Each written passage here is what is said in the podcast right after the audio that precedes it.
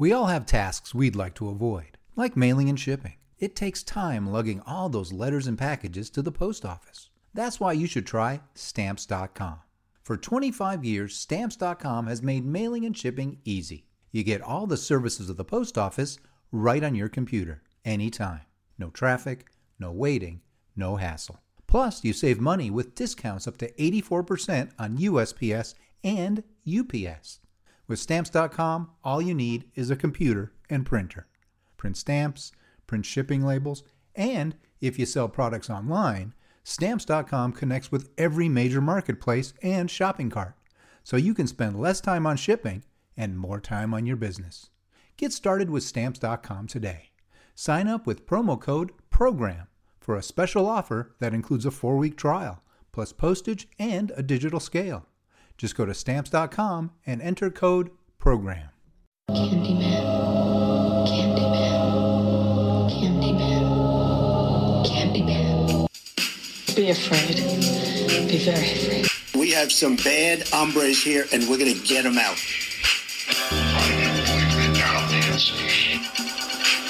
the box.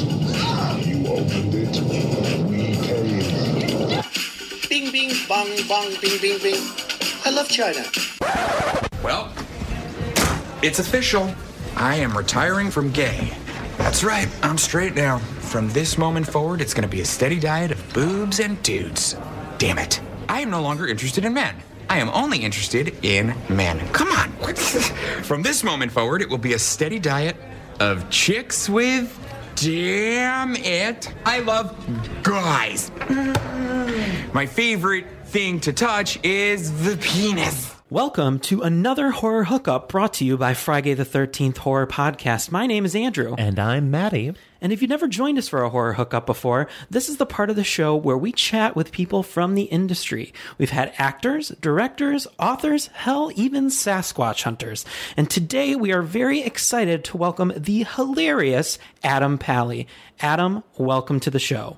Uh, thank you so much for having me. I, I, I'm not sure if I heard you say that Sasquatch hunters. And Adam, not just Sasquatch hunters, these were the She Squatchers. And the She Squatchers are the world's first all uh, woman led Sasquatch hunting troop. Well, that just goes to show you that, like, especially in this time period where um, glass ceilings are being shattered left and right, that even uh, a group of seemingly um, educated women can be huge idiots. That is for sure. hmm uh, so, Adam, with each new guest, we like to ask one common question. What's your relationship to horror? Did you watch a lot of horror growing up? Do you watch a lot of horror now? Tell us about that. I am not a big horror horror fan. I um I grew up with comedies in my in my house. Um, I grew up with with Steve Martin and John Candy and Gene Wilder. Oh, that makes sense. So Young Frankenstein was about the scariest movie I, I saw when I was a child. Love Young Frankenstein. Um, and then as I started finding stuff like Candyman, I left a, a mark on me. Um, uh, Friday the Thirteenth, obviously stuff like that. Like I found myself like not really loving horror, but surprisingly, like horror and comedy are two sides of the same coin. I think. Now that's interesting. Horror and comedy being sort of in the same space. Tell us a little bit about. Uh, tell us what you mean by that. well, they both uh, function on the idea of surprise. Like what makes you laugh is that something surprises you in a way that you find humorous, and what scares you is something that surprises you in a way that makes you feel like you're in danger. Um, and the both the two are always uh, right next to each other. Um, so uh, I, I appreciate horror for what it is, especially going to film school. Like horror is something that you learn a, a great deal about um, in film school, and I I uh, I really enjoyed working on it there. But I, I I can't say that I'm a huge horror fan. Well, we enjoy you in whatever genre you're in. Thank you, I appreciate it. So, one of the big reasons we wanted to have you on the show is that you'll be starring alongside Anna Camp in the Creepshow holiday special Shapeshifters Anonymous premiering on Shudder. The synopsis reads Fearing he's a murderer, an anxious man searches for answers for his unique condition from an unusual support group. Obviously, this doesn't drop on Shudder until later this month, but what can you tell us? Um, I really liked it. I mean, it's like kind of like a pulpy, a pulpy take on a Doctor Jekyll, Mister Hyde kind of uh, shape shifter idea. I don't want to spoil too much, but it's it's really fun and um, uh, it was my like first experience shooting anything in this genre. But it was cool how I was able to kind of keep my own kind of sense of humor and balance it. And it was really well directed, um, and uh, by the guy who um, showruns The Walking Dead. So it's really it's really great. I mean, I I'm I'm really proud of it. So we're also big fans of Anna Camp, of course, as well. Uh, how was it working with her on the special? Had you two worked before together? We had not worked together before, but we had, you know, like uh, worked around each other, you know, like a bunch of projects that like kind of circulate. So it was great to finally work with her, and she's she's awesome. She's so laid back and really fun and game for anything and and up for anything. It was great. We also know, of course, that the special is written and directed by Greg Nicotero. Mm-hmm. And, you know, knowing the caliber of horror cred that he has in the genre, tell us what it was like working with him. Greg was the best. I mean, he he. I think we both got to like grow a little bit by stepping outside our usual genres, and I think he got to do a little bit of comedy in a way that he hadn't before, and I got to kind of um you know hold a gun. Now, knowing that you can't give too much away, but we know that Greg Nicotero is a huge special effects guy, can we expect any crazy special effects on this episode? Yeah, I can't give details, but yeah, sure, of course. I mean, it's a big Christmas holiday horror extravaganza. It's going to be messy and fun and weird. A messy Christmas during a pandemic. That tracks for 2020. Yeah, well, it's going to be messy for sure. A lot of people are going to be alone with all that alcohol. Yep, alone with alcohol, pretty much like me this whole time. Yeah. Um. So, Adam, uh, knowing uh, that you know, you, of course, you're you're known to be a comedy guy, obviously, but is there any interest that you have in staying in horror for a bit, or do you are you going to go straight back to comedic roles? Tell us a little bit about that. I, I don't have anything else lined up, but I would I would love to get a chance to do more and even kind of go a little further in the genre, maybe, and not do something with such a comedic edge. I would like to, you know. I want to. I want. My career has been. I'm lucky enough to have a really kind of wide array of things on my in, that I've done, and I think the only way to get better is to keep doing more different things, and then uh, cash in on one of those things and make a lot of money, and move to Wolford Reserve in the Hamptons and never see anybody again. Yeah, I think we'd all like to go anywhere right now. But uh, anyway, uh, I did go on a little bit of an Adam Pally movie thon when watched Slow Learners and Most Likely to Murder. Yeah, that's kind of in the genre a little bit. Yeah, that, that is. I dance in there. I dance. I dance around it. Now, Adam, too, just thinking about Most Likely to Murder, um, I just watched it in preparation for this interview, and your character lovable, but good lord, I just want to strangle him. Yeah, he's an unlikable character. It's uh, it's always a challenge, and, and I, I think that those are the most fun because, you know, he, and he was redeemed at the end, which is nice, you know. Oh yeah, for sure he did. Um, also, in my little marathon that I watched, I got a chance to watch Band Aid with Zoe Lister Jones, which I thought was just amazing.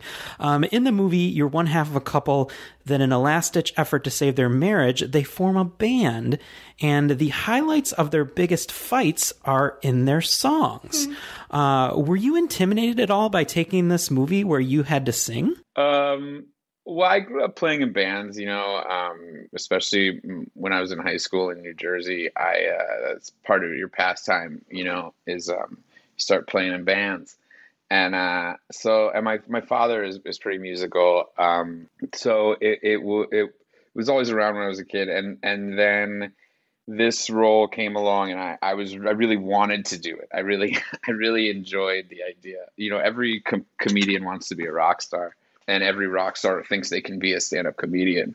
Um, so uh, it's fun. It was really like it was a thrill to be able to get to do that. And then also, Fred Armisen is a real music. He's like a really good music. He's a real musician. You know so getting to like rehearse with him and up my game and, and cover songs with him and stuff that that and now be friends with him that that that and being friends with zoe is like a real highlight in my life Well, I just had so much fun with it, and it was such a refreshing little movie to turn on when I had, you know, really no expectations for it. yeah yeah it's a feel good movie made by all women too Oh, really? hmm Now, of course, we would be remiss if we didn't talk a little bit about happy endings, and also all of our listeners would kill us, uh, where you, of course, played the lovable and the bit misunderstood Max Blum.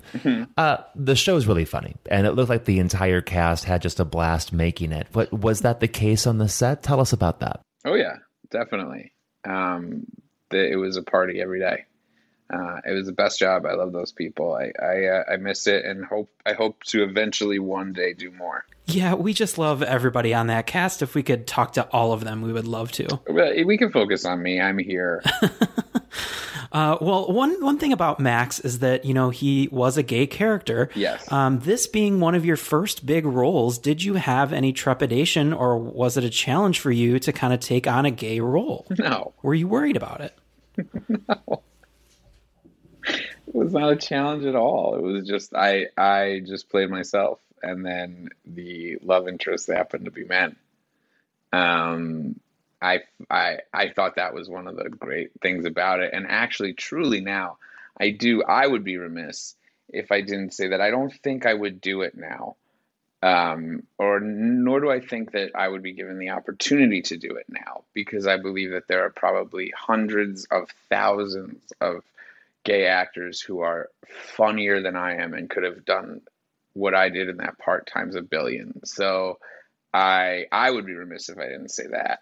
Um, but but the thing that drew me to it in the first place was that at the time you didn't see many characters like that on television.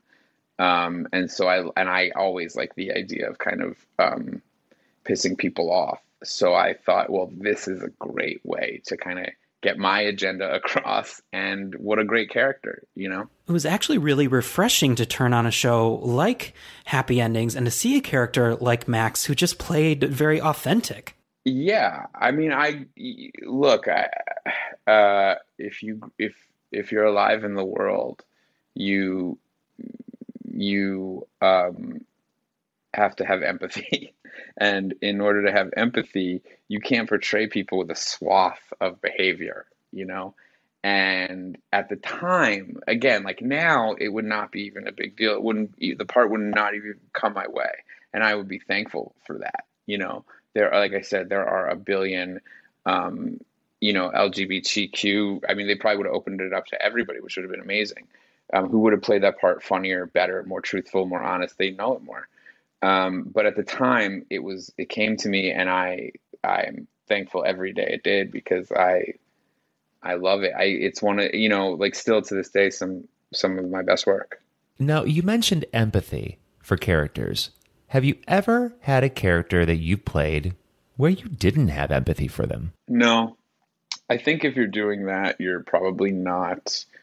You, you, you, you're you're both overthinking it and like not thinking about it enough in the right way. Like if you if you don't have eh, you have to find a way to make the character you at the time, and anything you're going through, like you know what that feels like. Like you you know when you got when you were a kid and you got in trouble in school and and you you knew you did something wrong, but you also there was such a, like a feeling in your gut that you were going to get yelled at by your parents, you know, and it was almost like that was worse than the thing you did wrong, even though the thing you did wrong affected someone else.